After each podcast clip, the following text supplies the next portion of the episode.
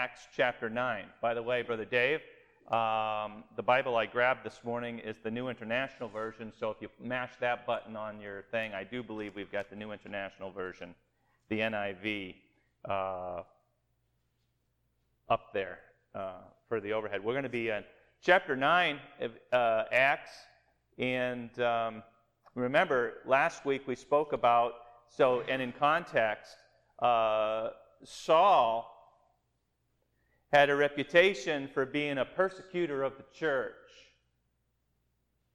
Saul was a good Jew. He thought he was doing the right thing. He was a Pharisee of Pharisees. He was well educated. He was uh, dotting all his I's and crossing all his T's according to his Jewish convictions. In so doing, he was in an effort to stomp out this heresy called the Way.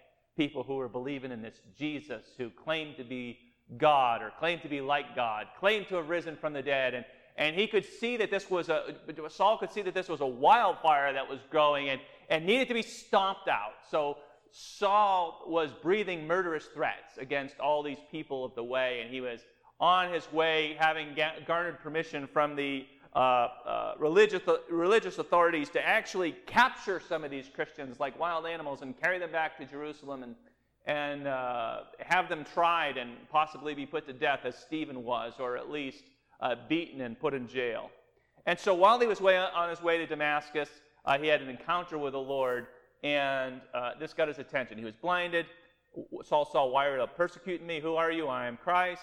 Oh, wow. And then he didn't eat or drink for a couple days. Ananias came and prayed for him, and that was last week's lesson. Now, this just happened. So he's just regained his sight, and uh, and we're going to pick up today in verse 19. So, uh, Acts chapter 9 and verse 19. And after Saul was taking some food, he regained his strength. And Saul spent several days with the disciples in Damascus. I just want to stall here for a second on this verse, and, and, and I want us to see something uh, that we do well to notice. Notice how rapidly in Damascus the believers accepted this convert named Saul. That's the first point I want you to think about. How rapidly, indeed immediately, the church accepted this new, quote, member. Believers in the church in, and I use the word church loosely, I'm not talking about this kind of church, I'm talking about the, the body of Christ. Believers in Damascus, and maybe they did have a church affiliation, you know, where they gathered all up uh, together, maybe they had two or three. Uh, we're not told, we don't know. But believers had every reason to put this character, Saul from Jerusalem, on probation. Amen? I mean, who is this guy? He was just last week on his way up here, fired up to, catch, to capture us and to carry us back to Jerusalem. And now he's supposedly saved? Well, I don't think so. I think we ought to put him on some sort of probation. Let me tell you, the first thing I want you to think about is that when someone who was wild and crazy in the world comes to an altar and surrenders his life to God and gets saved, it is not necessary for us to put him on a probationary period. He is completely as saved as you are. You might be tempted to think, I don't know, I think we should keep an eye on him. I think we should, he was a wild guy. He drank an awfully lot, or he did this, or he did that. Uh, the first thing I want you to notice is that these new Christians in Damascus had a reason to want to put him on probation, but didn't do it not for a second. They completely and uh, immediately embraced him as a brother. In our verse, we see Saul eating and staying with the believers. He was living with them. He didn't go out and get a hotel. Whoever he was staying with at this uh, street called Straight, as I remember, in someone's house. Was it Justin's house? What? Somebody's house. There, it's in the in the uh, when he was Judas. Judas. Thank you. Yeah. Okay. Thanks. But he was staying with a brother and uh, hanging out with the believers people who less than a week prior he was hunting. Here's the point Christianity is less like a group of friends Christianity is less like a group of friends and more like an extended family. Let me explain. You have the prerogative of what friends you keep. Amen? If you don't have chemistry between someone, you don't keep them as a friend.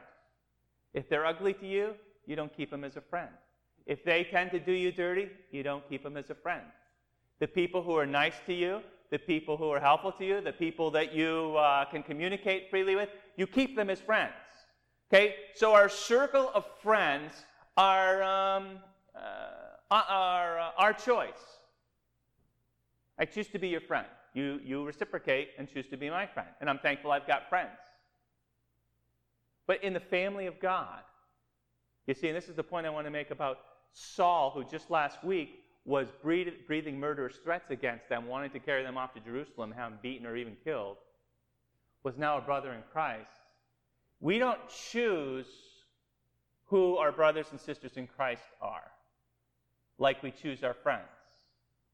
And I think the devil plays havoc in the church by trying to get us to pick and choose uh, people who we're, whom we're cordial with and whom we're not. When someone's a brother or, or sister in Christ, we are cordial with them. It's just like family. You know, uh, I've got, I'm pretty blessed with my family, but I've got a couple people in the family that are kind of weird and difficult. And I, they might be right now talking to another group of people and be thinking of me that I'm weird and difficult to get along. But we're family. So guess what? We don't have options. Your sisters, your sisters, your sister. Your brothers, your brothers, your brother. Your cousins, your cousins, your you're, you're, you're kin to them. Well, guess what? In the family of God, you are unlike your circle of friends that you can be picky and choosy about. When someone is a brother or sister in Christ, though they may be ornery, though they may be difficult, though they be whatever, nevertheless, as Saul was spending the first few days of his newfound life, in the house of people who probably would have thought that he should be on probation, would have thought that he should have to prove himself, would have thought that is he for real? Because they treated him like he was part, like he was uh, part of their family. So you can and do choose your friends, but you were born into your family. And so it is you were born into the kingdom of God. Several times in the New Testament, we read about being members of one another being members of one another. I could look out and pick anybody. I picked Faye, Sister Faye this morning. Uh, we are members of one another. Here's what I mean by that. I belong, as a Christian, I belong to Sister Faye, and she belongs to me. Th- what does that mean?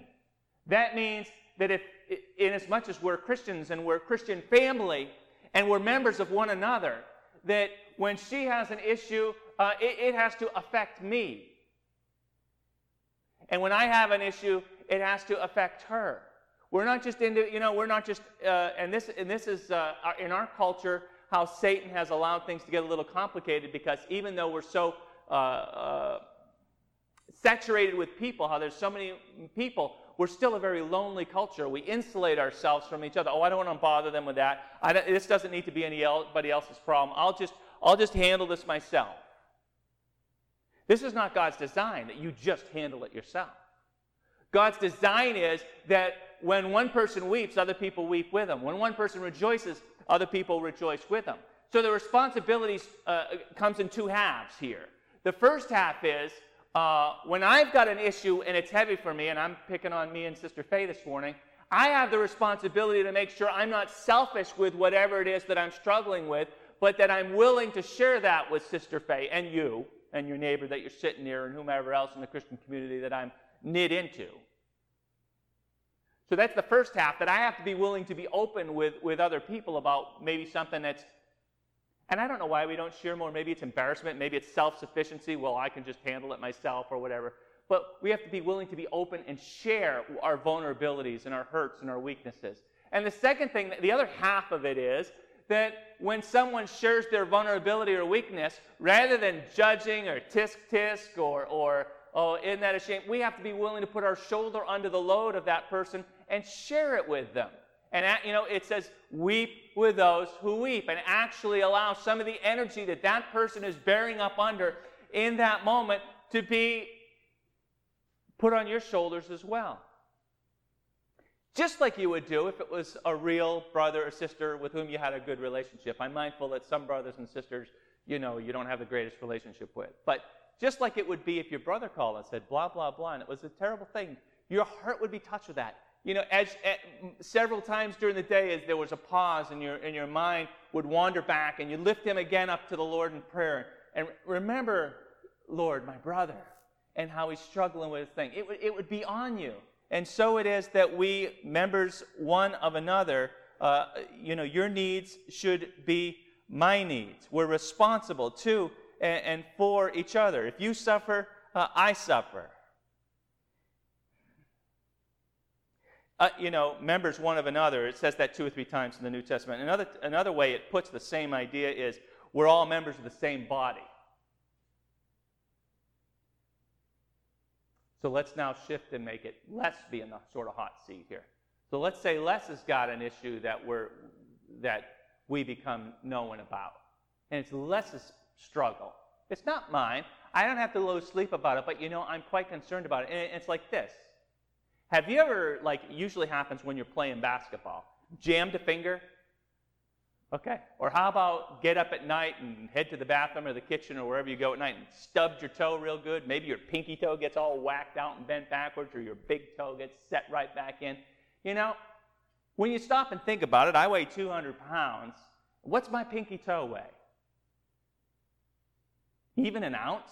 I don't know. I've never weighed it. But, you know, not much compared to the whole. And yet, one pinky toe can get this whole body's attention to where this whole body is limping a little, favoring it, making sure, you know, and, and, and so it is with us when we're members all of one body. When one person's suffering, the whole body is mindful of that uh, situation. We are mutual siblings one of another. Paul says it this way that there's neither slave nor master, male nor female, uh, Jew uh, nor, nor uh, Gentile. So even though Saul was brand new to the faith, uh, even though he came from such an anti-Christian uh, background, yet he was invited to the cookouts of verse 19. He was, he was welcomed right away uh, in, into the group. So what's the challenge we take from this verse? Two, two challenges come to mind. First, every person given to Christ is our sibling. He belongs to you, and you belong to him, and you need to accept him as such. And trust me, with people in this room right now, as I look around, that's not hard work. But the day may come that in, in your church, someone may come in and it is hard work. I can think of two examples, and I know you're probably upset at me for actually thinking of examples. Obviously, I'm not going to share the details, but I just want to let you know that this happens. Where, let me get closer so I can whisper. It is hard work to love these two different people.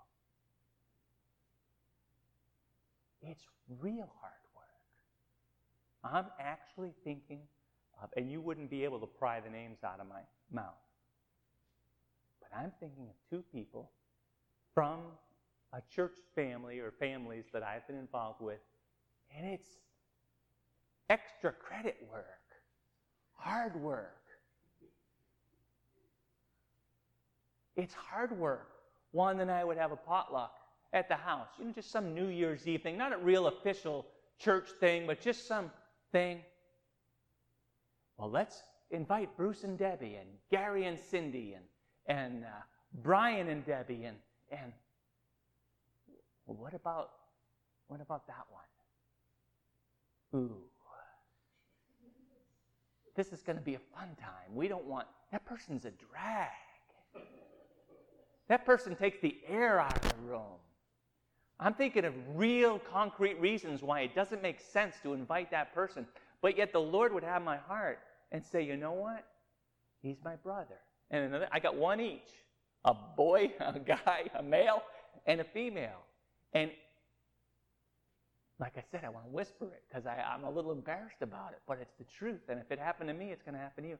There's folk that you just, it's you know what? I'll teach you this.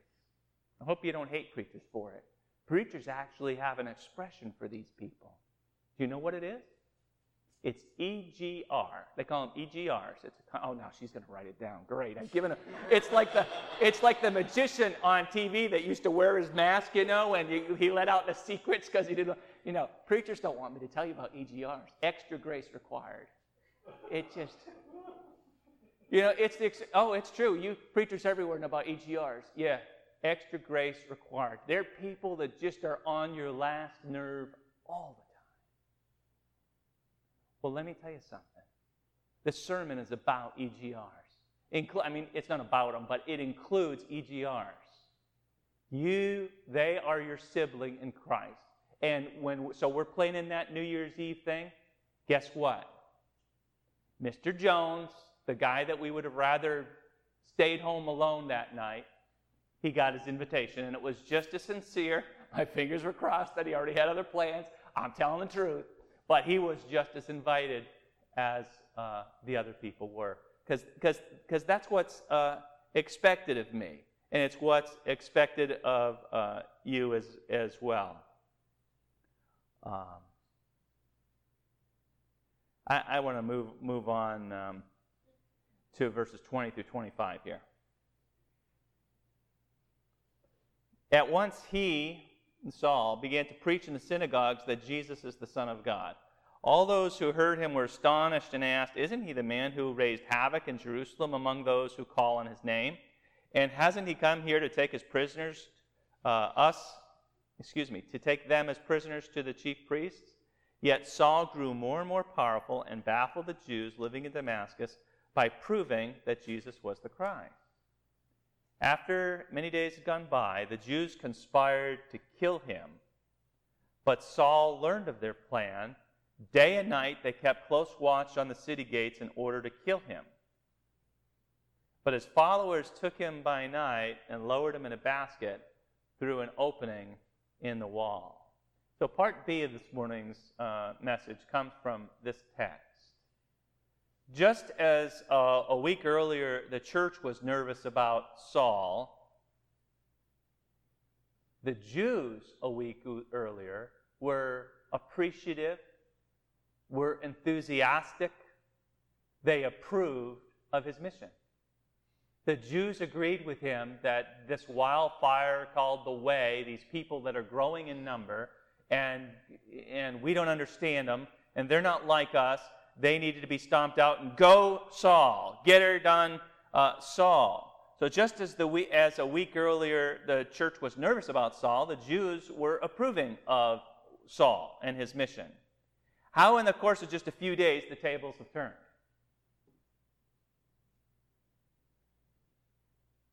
But notice, last week, nobody hated Saul.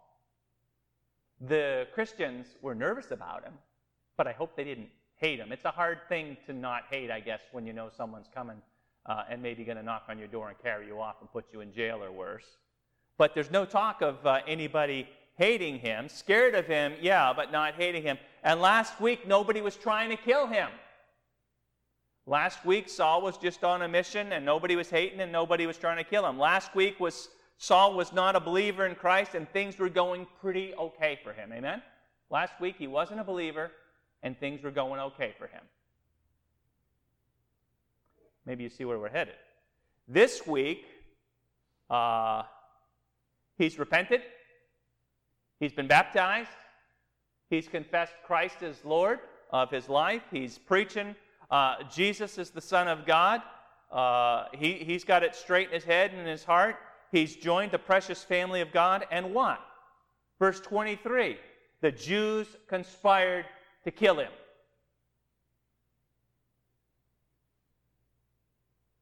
Jesus warned us of this. Uh, you might want to turn and maybe uh, you can beat me to the table there. Uh, John chapter 15, um, verses 18, 19, and 20. 15, verses 18, 19, and 20.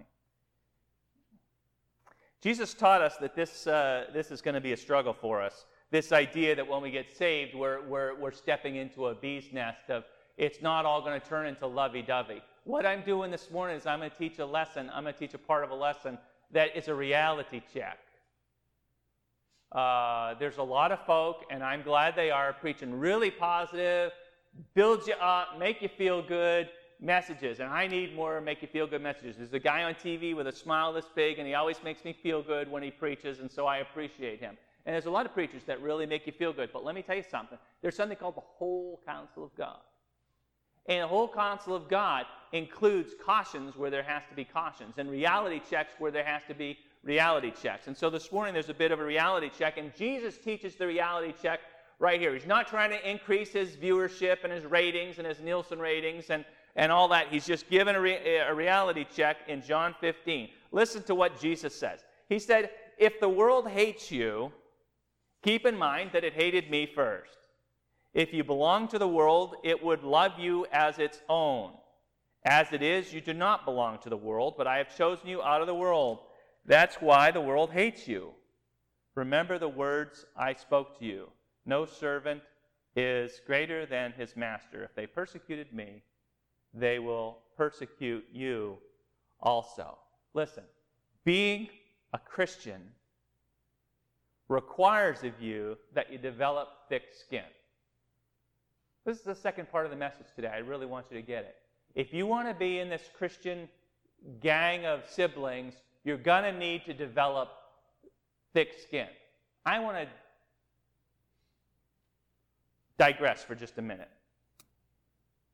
I'll try not to stay here long because it's nothing I've prepared to say. I have noticed over the past 20 years a huge spike in people's offendability. Offendability. People are offended. They've got, they've got skin so thin, see-through skin. I mean, it's you do anything, you just make it make any kind of suggestion. Oh, I'm offended. Oh, I'm offended. Pastors, uh, uh, not me. You're good to me, but I'm telling you, in general, pastors have it rough. They, they're just offended. Eh, people are offended every Sunday. They're offended, and they call up and they let you know. Remember the first time I offended someone? I'm only telling you because it's a cute story, and I'm digressing, so I can tell a cute story. I'm digressing. So they threw me down. The very first part, I'm in the ministry for about two months or three months. And I don't, you don't know what you're doing. I still don't know what I'm doing. It's been 25 years. I still don't know what I'm doing. But I'm on there for two months, graduated Bible school, thought I was, you know, God's gift to the, and you realize just that they don't teach you anything that you need to know in Bible school. So they say, go deal with the children in children's church because the children's church guy isn't here today. Okay. So uh, here I got the gang of kids in children's church, and we're going to sing songs. He's got the whole world in his hand. And then we're making up other verses. He's got the big, strong daddies in his hands. He's got the bitty, bitty babies in his hands. Okay? And I'm not thinking, because I'm, how old am I? 25 years old? So I'm not thinking. And so uh, I, I'm all about these kids enjoying themselves. And if we're going to sing songs, he's got the big, strong dads, got the bitty, bitty babies, got the big, fat mamas And Oh, and the kids love that verse, so we sang it twice. I didn't think anything more of it. It was just a fun song to be singing with the kids. My phone began to ring shortly after lunch that day. I had offended. I had offended some people. And that was my first experience with having to learn to be careful about what you say. And that might have been poor, poor judgment on my part. I'm willing to concede that. But Another time I'm going to preach this in a whole, a, a whole sermon. Don't be offendable. Don't be so easily offended. It wrecks your life if you're always offended. Just don't be offended. Refuse to be offended. The, the devil will make hay in your life to the degree that you're so easily offended. Don't be so offendable. I mean, we live in our whole culture now with this whole political correctness. I could really just keep going here, and I, uh, for time's sake, I won't. But let me, let me try to get back out of it by just referring to our culture. Our culture in general. You're heaven help the politicians. You can't say anything without somebody just trying to be offended about something. I'm thinking about this guy Cathy a few weeks ago, the big wheel of. Uh, Chick fil A. All he said was he believed in natural marriage the way his Bible told him. He wasn't trying to preach or grab someone on the button and trying to get him to believe like he. He was, he was interviewed and asked an honest question what about homosexual marriage? And he says, Well, personally, I believe in, and I thought he used such a good word for it. I believe in natural marriage, biblical marriage. And there was such an uproar. People got offended at him because he made one little statement. So we, we come from a culture that's ex, it, it, it's exceedingly offendable, but I'm afraid it has also uh, gotten uh, in, into, the, into the church. So we need to learn to grow thick skin. Uh, Jesus knew what he was talking about. The more Christ like you are, the more opposition and hatred you will face. Paul had no opposition a week ago. Saul had no opposition a week ago. And all of a sudden, all he's guilty of is loving Jesus. Amen? And all of a sudden now, people are hating him, people are conspiring against him, and people are wanting to kill him. May I tell you that when you assert yourself as a child of God and you say, Thank you, Jesus, for saving my soul, the sleeping devil who yesterday didn't give a whit about you because he had you right where he wanted you, he has awakened and he says, Oh, no, you don't. And he begins to make your life as much like hell as he can. He begins to fight you in ways you never dreamed that you would need to defend yourself for, uh, about before. Just because you've said, I agree with Jesus, I'm a sinner, I need salvation, I accept the Lord's salvation, and thank you, Jesus, for being the Lord of my life. Those words alone make a mountain of enemies for you from the devil and from all the people who tacitly, willingly, uh, you know, take their marching orders, they don't even know it, uh, from him. The more Christ like you are, the more opposition and hatred you'll face. It's not your fault. You've done nothing wrong. Yet society mocks you, throws stones at you. In Paul's case, they wanted to actually kill him. These are the people that just a week ago uh, were cheering him on. If you or I or a Paul uh, need our egos stroked, being a Christian is going to be an uphill battle all the way. If you're going to be a Christian, don't be a Christian thinking that this is going to be something that's going to stroke your ego all the way. You're going to have to learn to stand on your own two feet, get your center of balance, and just, Paul writes it this way in Ephesians when you've done everything to stand, just stand. Sometimes that's all you can do is just stand. Because the world is not going to come around telling you how much they appreciate uh, your faith in Christ and your commitment to Him. It will be an uphill battle all the way if you're looking forward to people being thankful that you're a saved child of God. Uh, Saul was so soon realizing the fulfillment of his conversion prophecy, prophecy uh, back in verses 15 and 16, Acts chapter 9, verses 15 and 16, where, where Jesus said, I have to tell, we was talking to Ananias, and he says, I have to show him how many things he must suffer. Let me find it in a second. I flipped to John. Verses 15 and 16.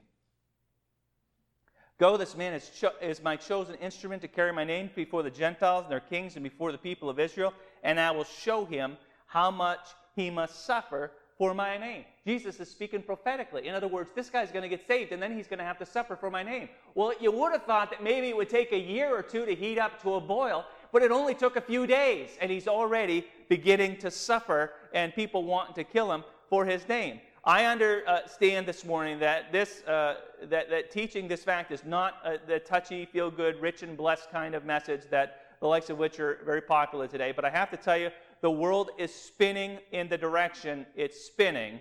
And as time passes, things are going to get worse, a lot worse, before they get better. Here's what I mean by that. Uh,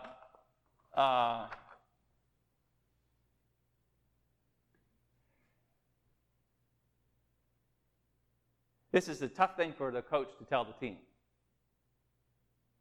The world's going to hate us more and not less. We're not get to the point, we're not going to get ourselves to the point as the bride of Christ where the world says, oh, we're just so thankful the bride of Christ is here. There's going to be a great falling away and a great persecution that comes. And, I, and, and I'm duty bound to remind you about that, to, to be sober about that. Determine now, in the comfort of your home and the safety of your church, determine today that when you are persecuted, whether it's someone that's whispering something about you, whether it's someone that's invented a bald faced lie about you that never even happened. I digress.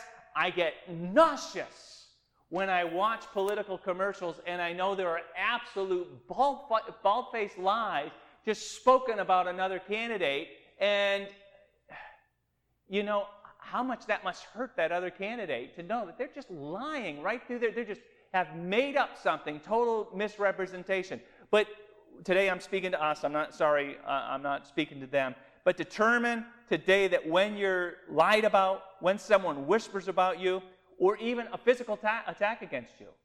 Um, I should have thought this through before spontaneously right now, but I'm not sure I've ever been physically attacked for my faith. I'm trying to think back, and I'm not sure I ever have. Has anybody in the room, I'm just curious, been physically attacked for your faith?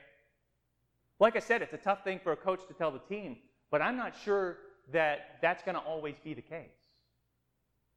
I, I, I, think that well, I've told you that I've seen videos. Uh, I, I, martyrdom is a big thing for me. Uh, I'm interested in it. I pray for Christians around the globe, and we're very blessed to live in the borders of the United States of America, where you know martyrdom is hugely an exception to the rule. You know, I mean, you know, it just doesn't usually happen here, at least not yet, not until now. But we need to make a commitment to ourselves and say, if this was ever required of me, I wonder if I could do it. You know, you always wonder things like that. If a robber came in, I wonder, you know, how I'd do it. And the fact is, we don't know. You just don't know what you'd do. But we can sort of imagine what we might could do and try to tell yourself ahead of time, this is what I might do. And I would like to hope that if some, you know, as I think of this thought, you know, what would you do if someone said, you're going to die right now if, uh, unless you uh, um, renounce the name of Christ? I sure hope that, that I would never renounce the name of Christ. And if he's going to pull the trigger, he's going to pull the trigger. But I, you know, I sure hope that's the case. I, well, whatever. I don't want to. Di- I don't get to digress three times. So I already digressed twice. So I'm not going to digress a third time. Great story, but I'm not going to tell you. So uh, I, I hope that's the decision I make. We at least have to make that decision up here and in our hearts, and hopefully we'll never have to actually make that stand. But the point is, I have to ask you: Are you willing to be whispered about, lied against, and, and possibly even physically attacked, maybe even death? Are you, are you willing to have that kind of thick skin for Christ that would be necessary to follow him all the way like that? Or, or is your relationship so fragile if the going gets a little tough and you hit the rapids in the river that, whoa, you begin to want to, uh, to bail out? Determine, uh, determine today uh, whom will serve and whom, if you're asked to, you'll die for. I, I close uh, this morning with a reminder of one of the first things I taught us when we began to study this book, Acts. It was, I, we spent a little time with that word witness. And I don't want to embarrass you or embarrass me with a, in, in case you don't remember, but I told you what the word witness technically meant. Um, the word witness is not a Greek word that means witness like we think of witness. Like when you think of witness, you maybe think of someone yeah, that's a witness in a, in, a, in a courtroom. That's a witness. Or you think of a witness, someone who in a social setting shares his faith with someone else, being a, being a witness. I, I taught you a couple things about that word witness. The first thing I taught you was that in the book of Acts, what's interesting is the word witness isn't a verb, it's a noun. It's something you are, not something you do. And so we are witnesses. You shall be my witnesses, said the Lord. The second thing I taught us was uh, that the word witness doesn't mean witness, like I just talked about, like the guy in the courtroom or the guy, you know, letting his light so shine before men. It doesn't mean that. The word witness comes from the Greek word martero, which means to be a martyr. Actually, it would be just as legitimate in our English Bibles, everywhere you see the word witness in the book of Acts, to put the word martyr in the book of Acts. Because technically, that's where the word witness uh, comes from. It doesn't look like the word witness, uh, it looks like the word martyr, someone willing to die for their faith.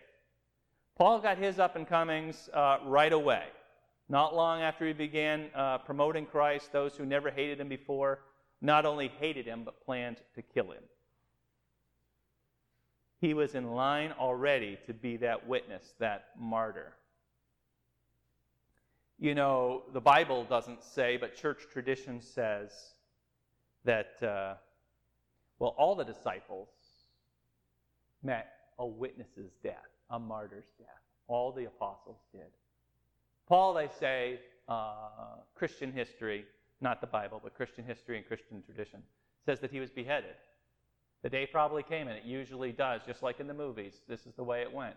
Do you choose to? I mean, this is when you are eight seconds away from the sword coming down, you're given one more chance. Do you choose to renounce?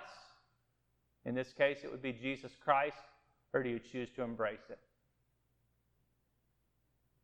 And Paul wouldn't renounce it. And Paul, uh, according to Christian tradition, Christian history, uh, was beheaded for the cause of Christ. I ask us to look deep into our souls this morning.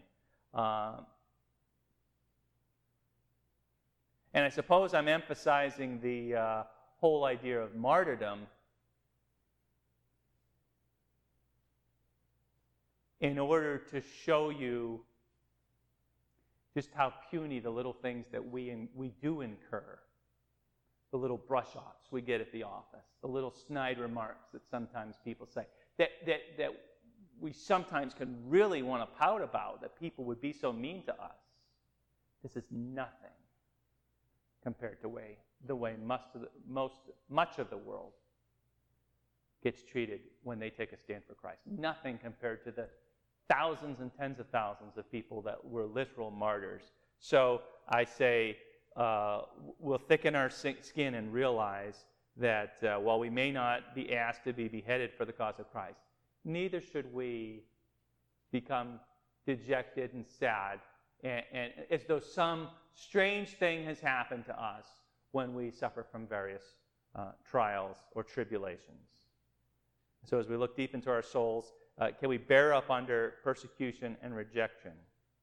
And uh, we can only imagine how would behave if some harder thing came our way. But I would, I would think that we would like to, ahead of time, make some sort of commitment to our own selves that if that comes, we don't know what the future holds. You know,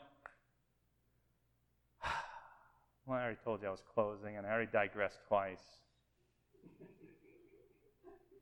Uh, I'll shut it and put it away, and I'll try my hardest just to.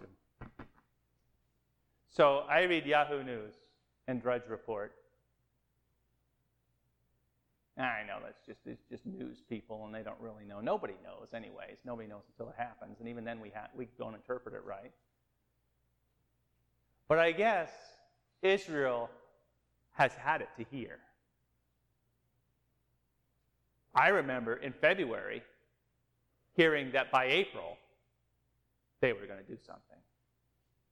And they've been patient, they've been patient, they've been hoping that America would, you know, provide some sort of chicken hold on Iran to try to, But we're, we're apparently not doing uh, what they'd like to see to, to help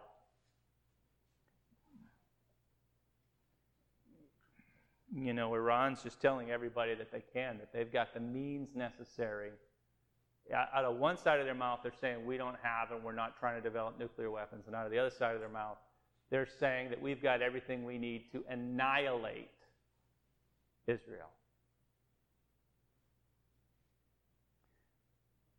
I, I bring that up because, you know, we're very used to one week pouring into the next week, pouring into the next week life is going on as it goes on. Occasionally there's a personal blip, you know, our car breaks down, someone gets sick, whatever, but life goes on. But uh, I'm not old enough to know about this, but you know, I, am sure people were living, and there was rumblings in the Pacific and rumblings in uh, Europe. But one Sunday morning, a harbor in Honolulu got bombed, and it changed everything for years to come in our country. And you know, we think that next week is going to be a lot like this week.